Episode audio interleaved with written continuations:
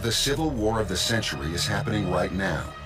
Odds are you've caught glimpses of what's going on in Southeast Asia. These countries touch your life every single day, from the shoes you wear to the cars you drive. These 11 countries have a profound impact on the world. Myanmar specifically is one of the largest of these countries. Since their independence in 1948, Myanmar has been in one of the longest running civil wars. Throughout the century, rebels have sprung up, from small rural ethnic groups to massive urban governments. The good news is, within the past decade, Myanmar has experienced what many deemed impossible, free and fair elections. Immediately this changed in 2021 when the military swept in and took over the government. They arrested officials who were fairly elected. This has thrust the people of Myanmar into yet another civil war, more violent and bloody than ever. For the first time in history, rebel armies have united to fight for the freedom of their people. But the moral compass of Myanmar, the church, is at a crossroads. Do we as the church want to see our brothers and sisters suffer, leaving them to hurt in isolation? Do we want to stop the momentum of God's recent growth in Myanmar? Do we want to prevent the Myanmar people from fighting to keep the true king on the throne of this highly strategic region? Then join us as we mobilize the body of Christ to bring back healing, wholeness, and purpose to our Myanmar people. At the Glory Project, that's what we do. We are a collection of Christ-driven brothers and sisters who will never forget our isolated family in Christ. The Glory Project works closely with indigenous churches, leaders, and ministries who are building the kingdom of God. We see how true transformation in Southeast Asia occurs only when the local church, one, identifies their immediate needs, and two, mobilizes and sends. You have seen the Glory Project supporting church planters on the run, helping a pastor build a bunker for his neighborhood, offering peace and help to refugees fleeing from a war-torn homeland, starting ministry base in the northern Himalayas on the front lines of civil war, giving children hope when they have suddenly been orphaned. We need you. Myanmar needs you. Join us. Let's be there for the church in Myanmar. Let's be the hands and feet of Jesus all across Southeast Asia.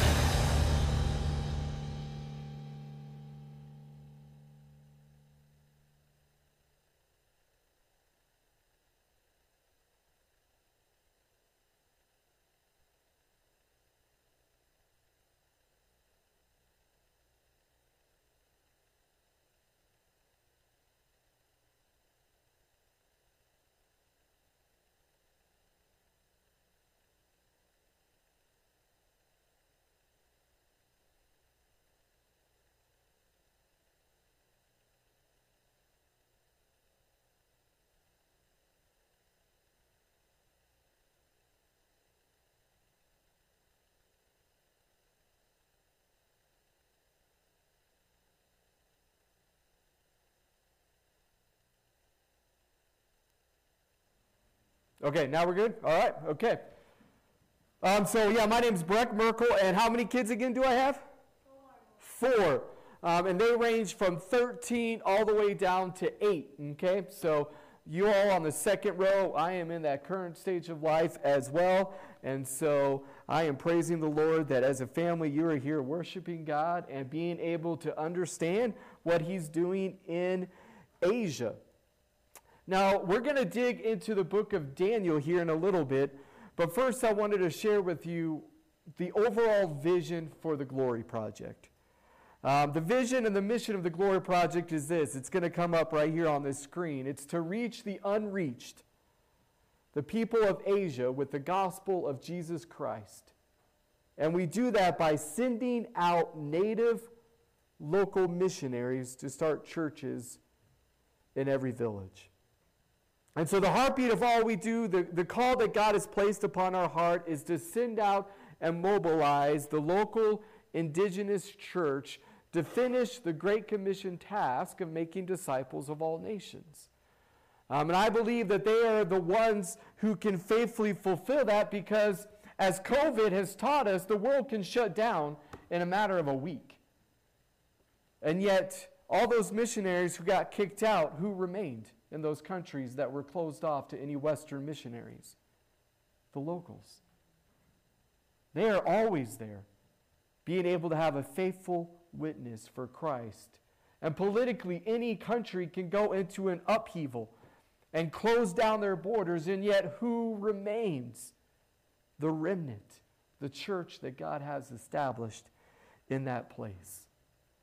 And so, if you've got your Bibles this morning, we are going to be in Daniel chapter 2. And I want you to go to verse 44.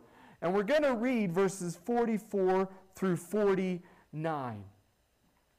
Prior to reading this, though, I want you to understand that the main theme of the book of Daniel is that God's kingdom will endure. While other nations and other kingdoms will fall, it is the kingdom of God that will prevail. And that is the theme we see throughout the book of Daniel. So in verse 44 of Daniel chapter 2, let's read this. I will start in verse 44 and go all the way to 49. And if you're physically able this morning, if you would stand with me in honor of God's word as I read from Daniel chapter 2, verses 45 through 49. In the days of those kings, the God of heaven will set up a kingdom which will never be destroyed. And that kingdom will not be left for another people. It will crush and put an end to all these kingdoms, but it will itself endure forever.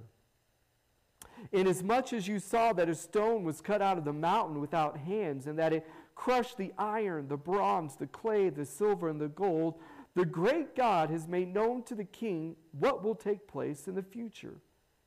So the dream is true and its interpretation is trustworthy. The king Nebuchadnezzar fell on his face and did homage to Daniel and gave orders to present to him an offering and fragrant incense. The king answered Daniel and said, Surely your God is a God of gods and a Lord of kings and a revealer of mysteries, since you have been able to reveal this mystery. Then the king promoted Daniel and gave him many great gifts, and he made him ruler over the whole province of Babylon and chief prefect over all the wise men of Babylon. And Daniel made request of the king, and he appointed Shadrach, Meshach, and Abednego over the administration of the province of Babylon while Daniel was at the king's court. Let's pray. Father God, we are so thankful that when your word goes forth, it does not go forth in vain. And so this morning, I pray that you would have your will and your way in each of our hearts. Show us, Father God, how we can be on mission for you, and that every day we would be faithful followers of you in our homes, in our community, being a light to this lost and dying world around us. It's in the name of Jesus I pray. Amen. All right, you may be seated this morning. Thank you. Now, the big idea that I want you to leave with this morning is this you are vital in building up God's kingdom today. As we go through this entire passage, that is the, the one main idea that I want you to leave with this morning. You are vital in building up God's kingdom today. Whether here in America or across the world, you and I play a strategic part in helping the kingdom of God grow. And Daniel chapter 2, in these couple of verses, we see four specific ways for how we can build up the kingdom of God. But first, I want us to look at the context of this passage.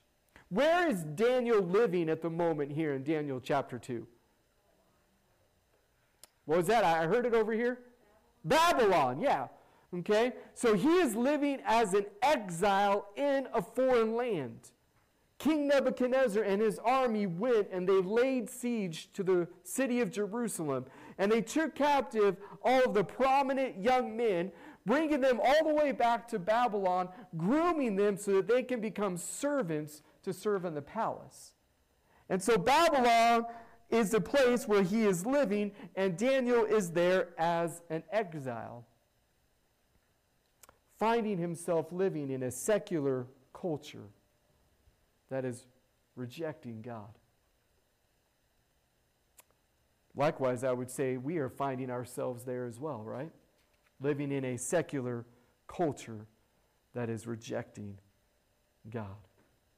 Now look at verse 44 again. It's up on the screen for us to read. It says, In the days of those kings, the God of heaven will set up a kingdom which will never be destroyed, and that kingdom will not be left for another people. It will crush and put an end to all these kingdoms, but it will itself endure forever.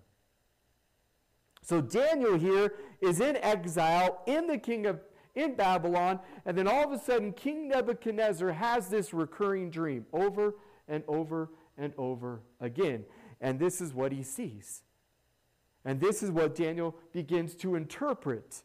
Because night after night, King Nebuchadnezzar is awoken with this nightmare. He calls his astrologers, he calls his magicians, his sorcerers, and he demands that they not only interpret the dream, but they do what? They must actually tell him the dream as well.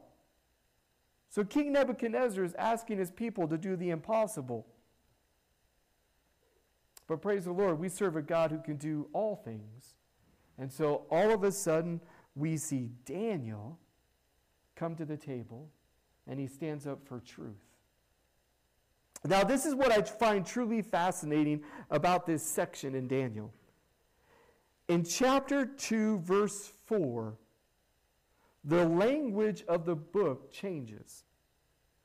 It switches from Hebrew to Aramaic from Daniel chapter 2, verse 4, all the way through Daniel chapter 7. So, how many chapters is that? Two, three, four, five, six, seven, right? Six chapters we have written not in Hebrew, but in Aramaic. Now, why is this? It's because the message God has here, He wants all the people of Babylon to hear. The common language of the day for everyone in the Babylonian Empire was Aramaic, not Hebrew. Only the Jews spoke Hebrew. And so, what we have happening here in the passage this morning is that God has a message not just for the Hebrews, not just for the Jew, but for all the people of Babylon, and yes, church, for us today. And what is that message? You are vital in building up God's kingdom. So, how? How can we build up his kingdom? Well, number one, look at verse 44. It's this we can have confidence God's kingdom will endure. Now, it was an either or crisis for Nebuchadnezzar's astrologers and magicians, right? Either they get their dream right and they live, or they don't get the dream right and they misinterpret it, and what would the result be? Death. There was no middle ground. The king was not going to budge on his orders. Interpret it and live, or don't and die. And who is the one that is able to interpret the dream? Daniel. Remember in verse 44, this is what we read. The God of heaven will set up a kingdom which will never be destroyed. Now, this phrase, set up a kingdom which will never be destroyed, looks at all of history in which the kingdom of God will be established. And the Messiah, Jesus Christ, we read, is the one who will set up this eternal, perpetual kingdom.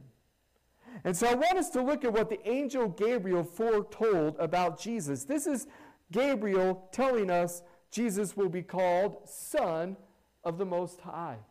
And the Lord God will give him the throne of his father David, and he will reign over the house of Jacob forever, and his kingdom will have no end.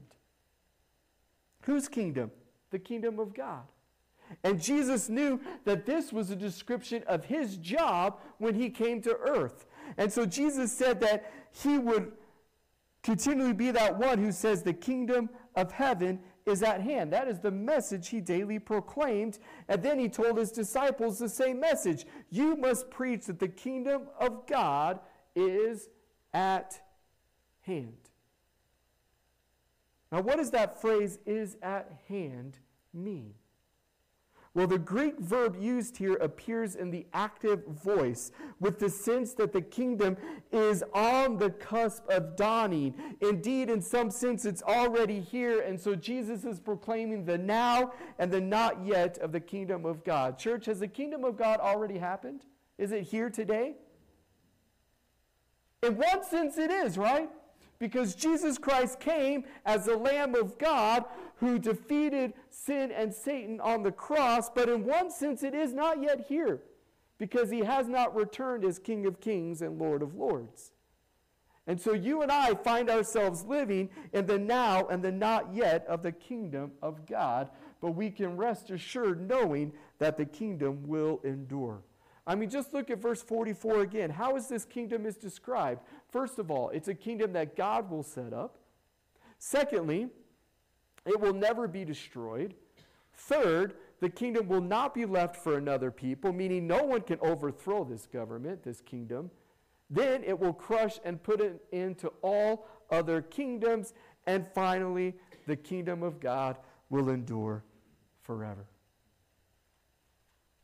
So, friend, Here's the point of verse 44 we can have confidence God's kingdom will endure. Did Daniel believe this? Did he believe that God's kingdom will endure even though he was in a foreign land? Even though he was living as an exile? Yes or no, church? Help me out this morning. Yes, he believed that. And he believed it so much so that back in verse 16, he requested of the king to give him more time. To do what? To be able to declare the interpretation of the dream. Now, at that time, back in verse 16, did Daniel have any idea what the dream was about? No way. That's why he asked for more time. And so, did he have any idea the meaning of the dream? Well, surely not, right? Because he didn't even know what the dream was. And so Daniel here is trusting God to bring the message, even though there was no guarantee of it. And then, when that message was given, he boldly spoke to the king, and lives were saved. So, although Daniel didn't know what was in store, why he was brought to this foreign land, God providentially brought him there to save his people. For you see, all things are clear to God all things are clear to God even when we don't see it. All things. Because He can see the beginning and the end. And you might be in the midst of some place somewhere in your life where you don't know what is its purpose. Why are you going through this rough time? Why are you in this place? You don't understand. You can't see it, but the Lord does. My friend Peter Sai is one of the native missionaries that is in Burma. And he's learned recently what it means to trust God even when we can't see the full plan. You see, this last year, God providentially closed the door for him to serve as a missionary in North Myanmar. When the military coup took over that country, he was on a short list of people who were supposed to be arrested and killed because they were the ones that stood up against the military. So for a whole year, my friend Peter Sai was on the run. He had a two year old daughter, he had a three month old daughter he had not seen for a whole year. And I would constantly get phone calls about his safety, where he was, updates on whether or not he was alive, which village he might be in. And then finally, after a year, I sat down with him. Well, quote unquote, sat down. It was over the phone. And I said, We've got to decide what God is doing here. And I know we can't see the whole picture. We, we don't know what's going on, but maybe we can have you go south. And you can blend in in a place where no one knows who you are. And see what God can do there. So he went, he quickly grabbed his wife and his two kids, and they got right out of his hometown where he was serving the Lord, and they, went, they moved down south. And within four weeks, within four weeks, four people came to faith and the church started in his little apartment. And then within three months, he entered into five new mission fields as he went and he shared the gospel so that 50 people gave their lives to Christ. And now Peter Sy is overseeing, helping us oversee a network of 75 native missionaries in the closed country of Burma and getting the gospel to the unreached. This year, we've seen, I personally know of five foreign missionaries who have had to flee the country. But Peter Sy is still there serving the Lord. You see, what was Satan trying to do? Satan was trying to stop the growth of the kingdom of God. But what is the promise we have in Scripture, church? It's that his kingdom will what? Look at verse 44 will endure. Satan may try to stop God's growth, but God will not have it. And that is the promise of Matthew chapter 16, verse 18, that the gates of hell will not prevail. Okay? So we can have unshakable confidence in God's forever reign. That's the first way you're vital in building up God's kingdom. But secondly, how else can you build up the kingdom of God? You refuse the temporary kingdoms of this world. Now look at verse 45. In verse 45, in chapter 2, Daniel tells King Nebuchadnezzar what he sees in the dream.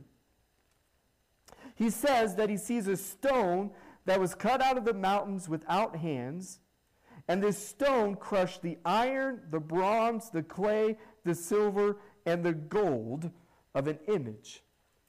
And then he tells us that this dream is all about what will take place in the future. So I've got a picture of what this, this image looks like. It's an image that is first off made of gold right there. Then this chest and the arms are made of silver. Then the bronze is the belly and the thighs. The legs are iron. Then you have the iron and clay there. And then the stone I went ahead and put right here on the left side. And all of those sections of this image represents a future kingdom that will be destroyed. And that first one, the head made of gold, is referencing the kingdom of Nebuchadnezzar that will be destroyed and replaced by the Medes and the Persians. And that happened in 538 BC. And then the Medes and the Persians would then be conquered by the Greeks about 330 BC, and that was by Alexander the Great. And then Greece would give way to what empire? Rome. And then you go to the very bottom of the statue, and you have the, the feet, the toes made of iron and clay. And that's referencing a future kingdom that will ultimately be destroyed. And scholars debate on, on what that kingdom actually is. And there's multiple ideas out there. But the whole point is this whatever kingdom it is, it's going to be destroyed, and God's kingdom will endure. Because we have this faith that Jesus will return we have this promise that he will come and conquer all nations. So when you read about this image in this verse, the whole purpose is for us to understand that all other kingdoms will fall. Earthly kingdoms, earthly empires, all nations, all rulers, all governments, all presidents, they are temporary. God raises them up for a certain time, uses them, and then someone else comes up in power. And likewise, I think that all spiritual kingdoms, other than the kingdom of God, will also be destroyed. And what I mean by a spiritual kingdom, it's all those false narratives that we find in our culture today. False narratives like this your best life is right now. Just follow your heart. Simply be who you are. You are the one who gets to create your own moral compass, so just do what's right for you. Our culture has false narratives like live for the moment. Your experience is all that matters. Hey, traditional marriage is of the past. Man, have fun today. That's what our culture is teaching us. These are the false narratives, the false spiritual kingdoms that we constantly hear day after day. And if we're not careful, church, if we begin to believe them and follow them, what gets compromised? God's Word. And so, if you want to be vital in building up his kingdom, a kingdom that will endure, you must refuse the temporary spiritual kingdoms of this world. Don't believe the lies that our society is telling us. Daniel refused to believe that Nebuchadnezzar, his kingdom would reign. Rather, he believed that God's kingdom would endure. And so he spoke against the spiritual kingdoms that were happening at the time of King Nebuchadnezzar. All right, everybody, if you can, say this word after me calm. One more time calm. Calm. It means gold. Okay? So I'm going to share the story about Cy Calm or Mr. Calm. Mr. Calm is one of our missionaries serving in the communist country of Laos. And Laos is completely closed off to the gospel. You cannot be there as a missionary, even as a native. You cannot proclaim the gospel technically by law. And so Sai Kam, Mr. Kam, lives under this repressive regime, and they watch him constantly trying to stop him from sharing the gospel. And last year I went to visit Mr. Com and I went to one of his mission fields. And before I could leave the main city, I actually had to go to the marketplace and buy a hat because they said, hey, you're a foreigner. They know what you're doing. You need to put this hat on and like hide yourself. So I had to go, go find a hat that morning, and then we left to his place. And so I want to show this short clip to you of what happened once we got to that place. So we're going to go ahead and show this video this morning. จะ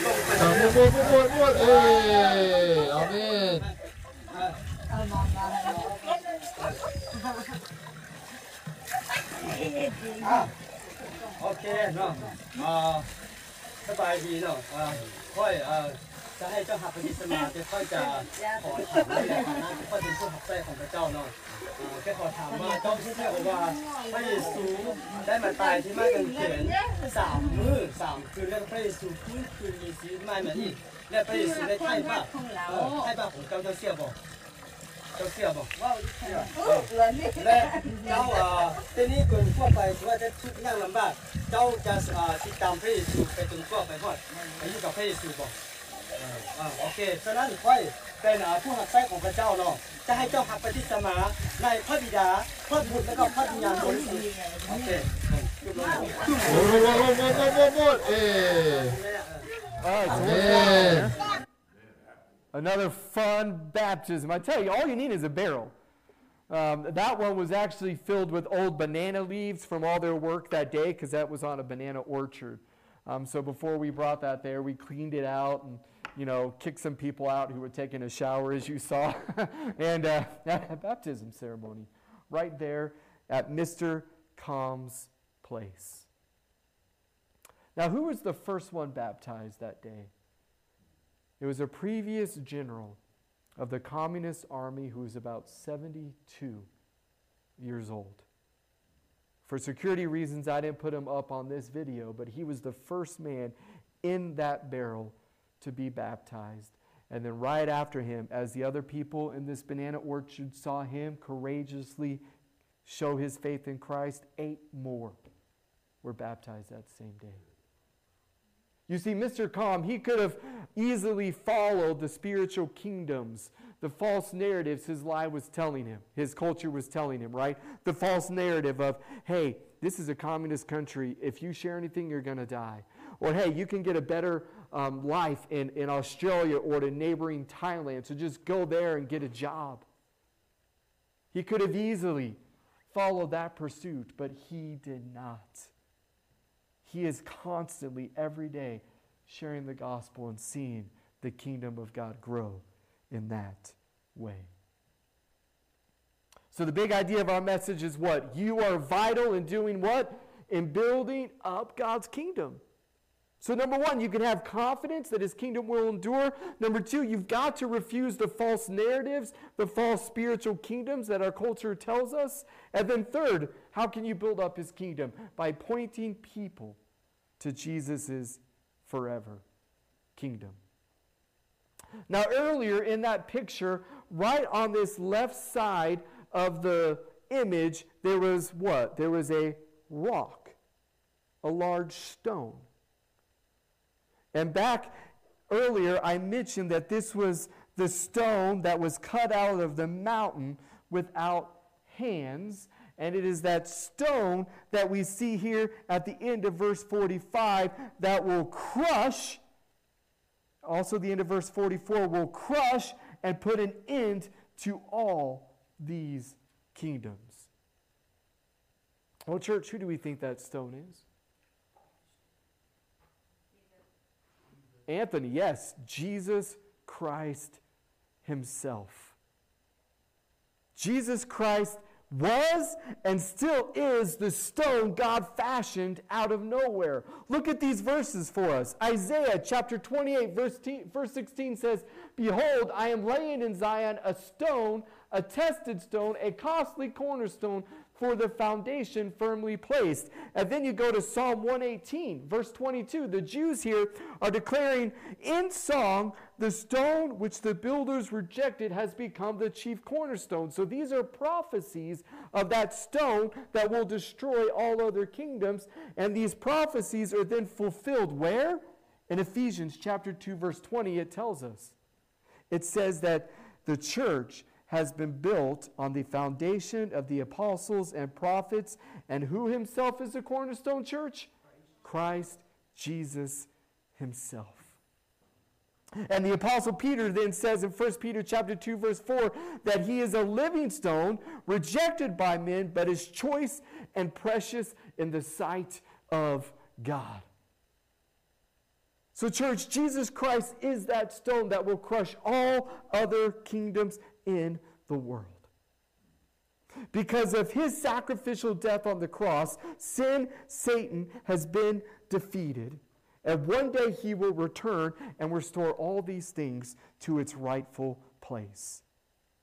You know, I love Colossians chapter 2, verses 13 through 15. So could you turn there real quick? Right here, we see the benefits of the gospel, what awaits each and every one of us as a follower of Jesus. Colossians chapter 2, verse 13, all the way to verse 15. When you were dead in your transgressions and the uncircumcision of your flesh. In other words, when we were dead in our sin, what did Christ do? End of verse 13. He made you alive together with him, having forgiven us all our transgressions, having canceled the certificate of death consisting of decrees against us, which was hostile to God, and he has taken it out of the way and he has nailed it to the cross. Now, what is that decree? It's the decree of sin that each and every one of us has because we are sinners by nature. He has taken it, nailed it to the cross, and on the cross he has disarmed, verse 15, the rulers and authorities. He has made a public display of them, triumphing over them through him. So, our Lord and Savior has established a kingdom in no other way king in history has or ever will do. He established his kingdom by laying down his life for you. While we were yet sinners, Christ died for us. And so, if you are part of his kingdom today, you are the one who has said, Yes, I trust in the blood of Jesus, and I need him as my Lord and Savior. And so now you get to point people to Jesus' forever kingdom. Can I have one person go back to Daniel chapter 2 and read for me verse 47? You can read it right here on the screen, or you can go ahead and read it in your Bibles. But can one person read this for me? We'll just read it on the screen. So just one, or all. What do we got? Let's all read it for fun. Ready? Surely your God is a God of gods and a Lord of kings and a revealer of mysteries, since you have been able to reveal this mystery. Now, there's two characters in Daniel chapter 2 King Nebuchadnezzar and Daniel. Who is saying this particular verse? King Nebuchadnezzar. You see, Daniel interpreted the dream. He foretold that it was talking about a kingdom that will destroy all other kingdoms, the kingdom of God. And then look at this proclamation and testimony from King Nebuchadnezzar Your God is a God of all gods and the revealer of mysteries. You know, as Christians today, that is our job as we proclaim the gospel of Jesus Christ. We are revealing the mystery of the gospel.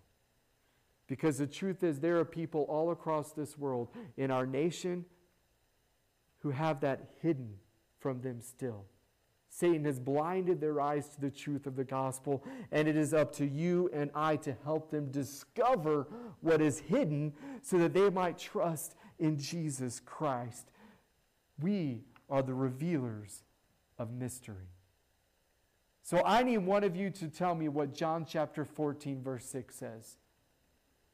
And if I need to start it out, just let me know. I need it from memory here. Jesus said, I am the.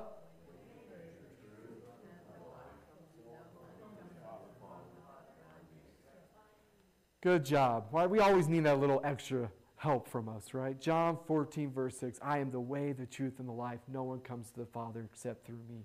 That is the gospel message that we proclaim. I want you to go to this next slide. I have a picture I want you to see. This is a picture of our network in South India. Right here we have Shruti and her husband, along with a couple more missionaries sharing the gospel on the beach. Now, if you were here during the, the first hour, you would have heard that Shruti was raised in an orphanage. She was dropped off there when she was just a baby. But it was there where she found the love of Jesus. She was saved, and God called her and her husband to go as missionaries to her own people group. And so here they are sharing on the beach. And there's 50 missionaries in this network in the South that Glory Project has sent out. And last year, eight, this is just eight of those 50 missionaries, started 55 new churches. 55. And one of those missionaries right here, he is engaging with a tribal group of fishermen who go out into the Bay of Bengal and fish in the ocean. And he's the only one that of anybody who is interacting with this people group to share the gospel. And so, what are they doing? They have realized that the kingdom of God will endure, so they are pointing people to what? To Jesus' forever kingdom. Now, just last month, the country of India is no longer considered a hostile nation which means that they're hostile to Christianity. Rather, they have become a restricted nation, which means that persecution is actively happening, not just from the community, but from the government and the radical Hindus all across that country. I received a report from one of our missionaries in this network, and we always ask for their prayer requests. And this is what he put in his report. He said, Brother, this last week I was just walking on the road, just holding my Bible. I wasn't proclaiming the gospel, I was just holding my Bible. And this Hindu came up and got in my face and threatened my life that I shouldn't be there, that I shouldn't be a follower of Jesus, that I should be a Hindu because I was in India. And he said, Would you pray that all of the missionaries serving with Glory Project would remain faithful. What do you think he's still doing? Sharing the gospel. So you are vital in building up the kingdom of God. Have confidence his kingdom will endure. Refuse the, the false narratives and the spiritual kingdoms that are out there. Point people to Jesus. And then, number four, join with others to advance God's kingdom. Look at verses 48 and 49. This is what we read here. Go ahead and stick it on the screen. Then the king promoted Daniel and gave him many great gifts, and he made him ruler over the whole province of Babylon and chief prefect over all the wise men of Babylon. And Daniel made request of the king. He appointed Shadrach, Meshach, and Abednego over the administration of the province of Babylon while Daniel was at the king's court. So after Daniel interpreted the dream, what was the first thing Daniel got was able to receive? A promotion. Right? He's placed in a position of authority to have significant influence throughout the kingdom. And so now Daniel can truly change things. But what's the first thing he does? Verse 49. He brings others along. And who does he ask to help him serve in his new role? Shadrach, Meshach, and Abednego.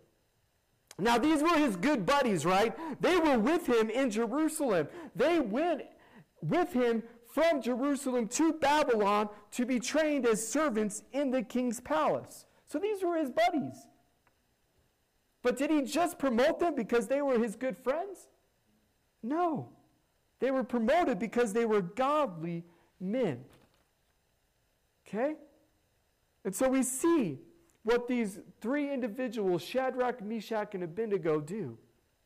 First off, with Daniel, what did they refuse to eat? They refused to eat the food of the king and instead ate food, vegetables that was set apart.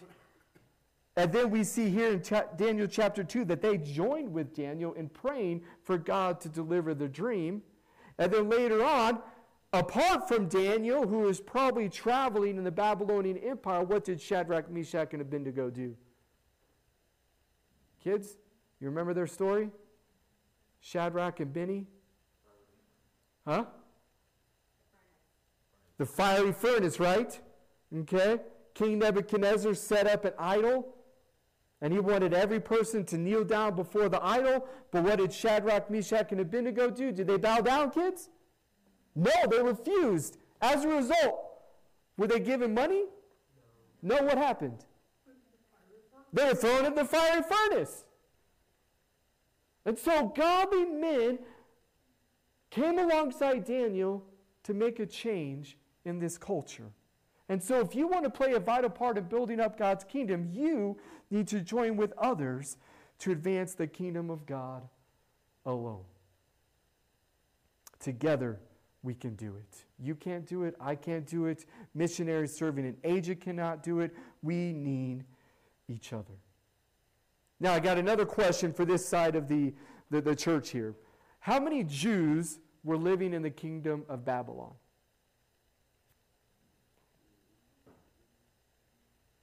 It doesn't have to be a specific number. Huh? Lots. But how many people lived in the Babylonian Empire? Even way more, right?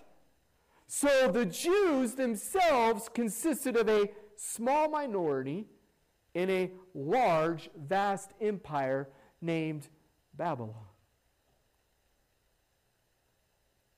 And that could have been reason enough for Shadrach, Meshach, Abednego, and Daniel to remain isolated, to remain silent, to remain in the king's palace, enjoying all those luxuries, and not speak up for truth. But is that what we see they did? No.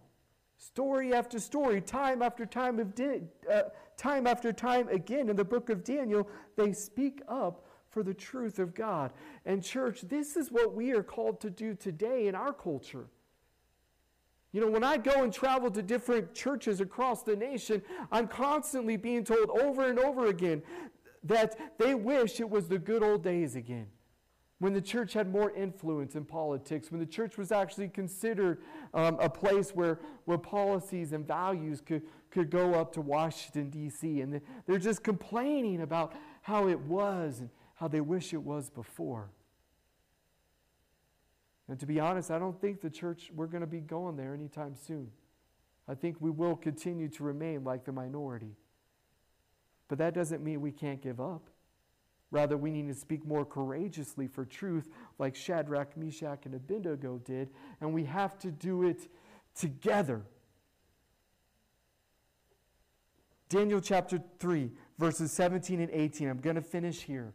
This is what Dan- Shadrach, Meshach, and Abednego said before they were thrown into the fiery furnace. If it be so, if we are thrown into the fiery furnace, if we are killed, our God, whom we serve, is able to deliver us from the furnace. And he will deliver us out of your hand, O king. But even if he does not, let it be known to you, O king, that we are not going to serve your gods or worship the golden image that you set up. Five different times, I highlighted them all in yellow for you. Five different times they use the plural pronoun. You see, together, Shadrach, Meshach, and Abednego are having a unified decision to not compromise. Together, they said, We will do this. Together, we will expect God to intervene, but even if He does not, we will refuse to bow down to the false kingdom of King Nebuchadnezzar.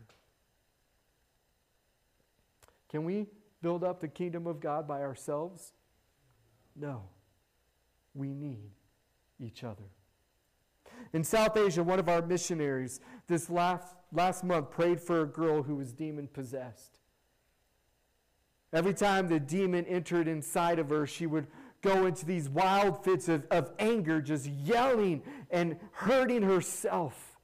So our missionary would go and, and constantly pray for her.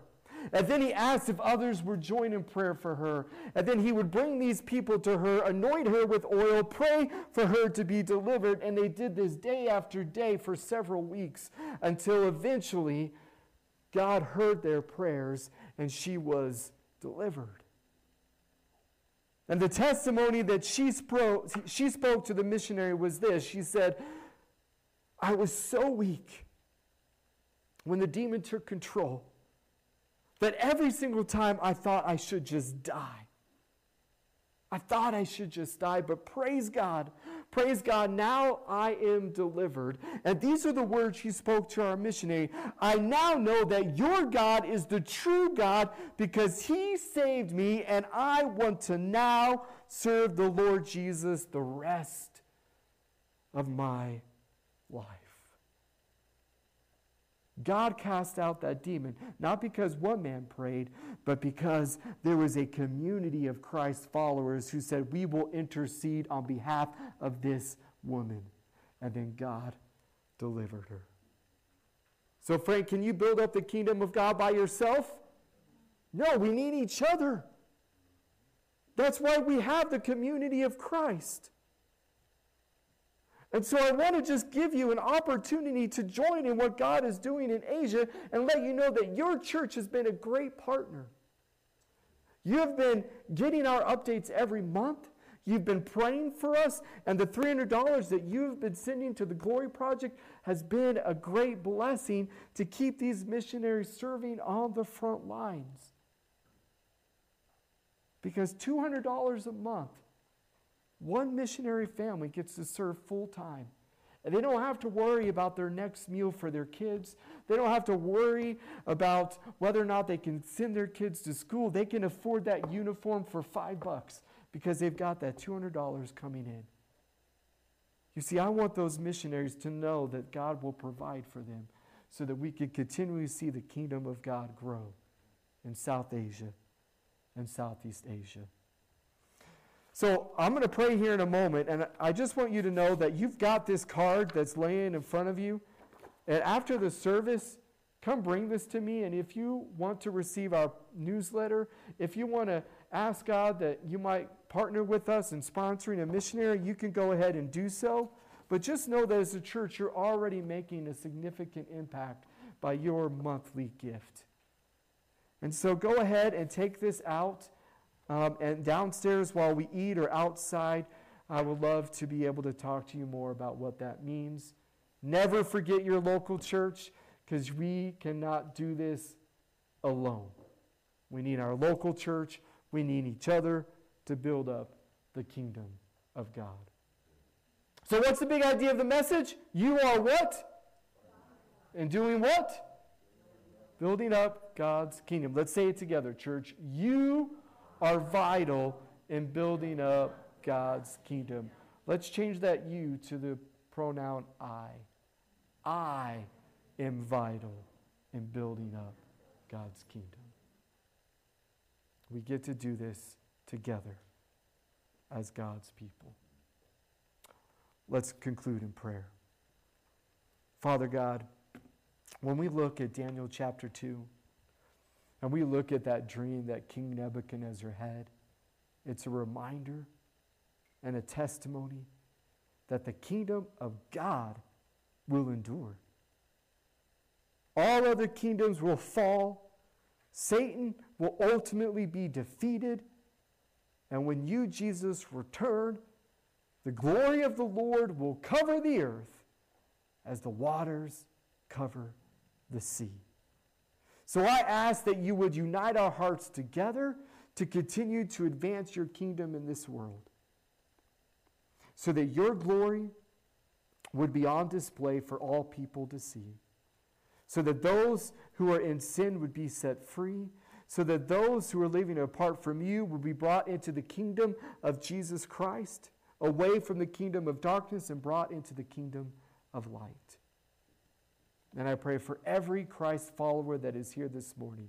Help them to know this week they are vital in building up God's kingdom at their work, in their family, in their extracurricular activities, at the store, in their community, they play a vital role in extending your kingdom in this world and in this city and this area of Cheyenne, Wyoming. And show them today and this week how they can build that kingdom up. Give them the courage to share the gospel the opportunity and the wisdom to see it. In the name of Jesus, I pray. Amen.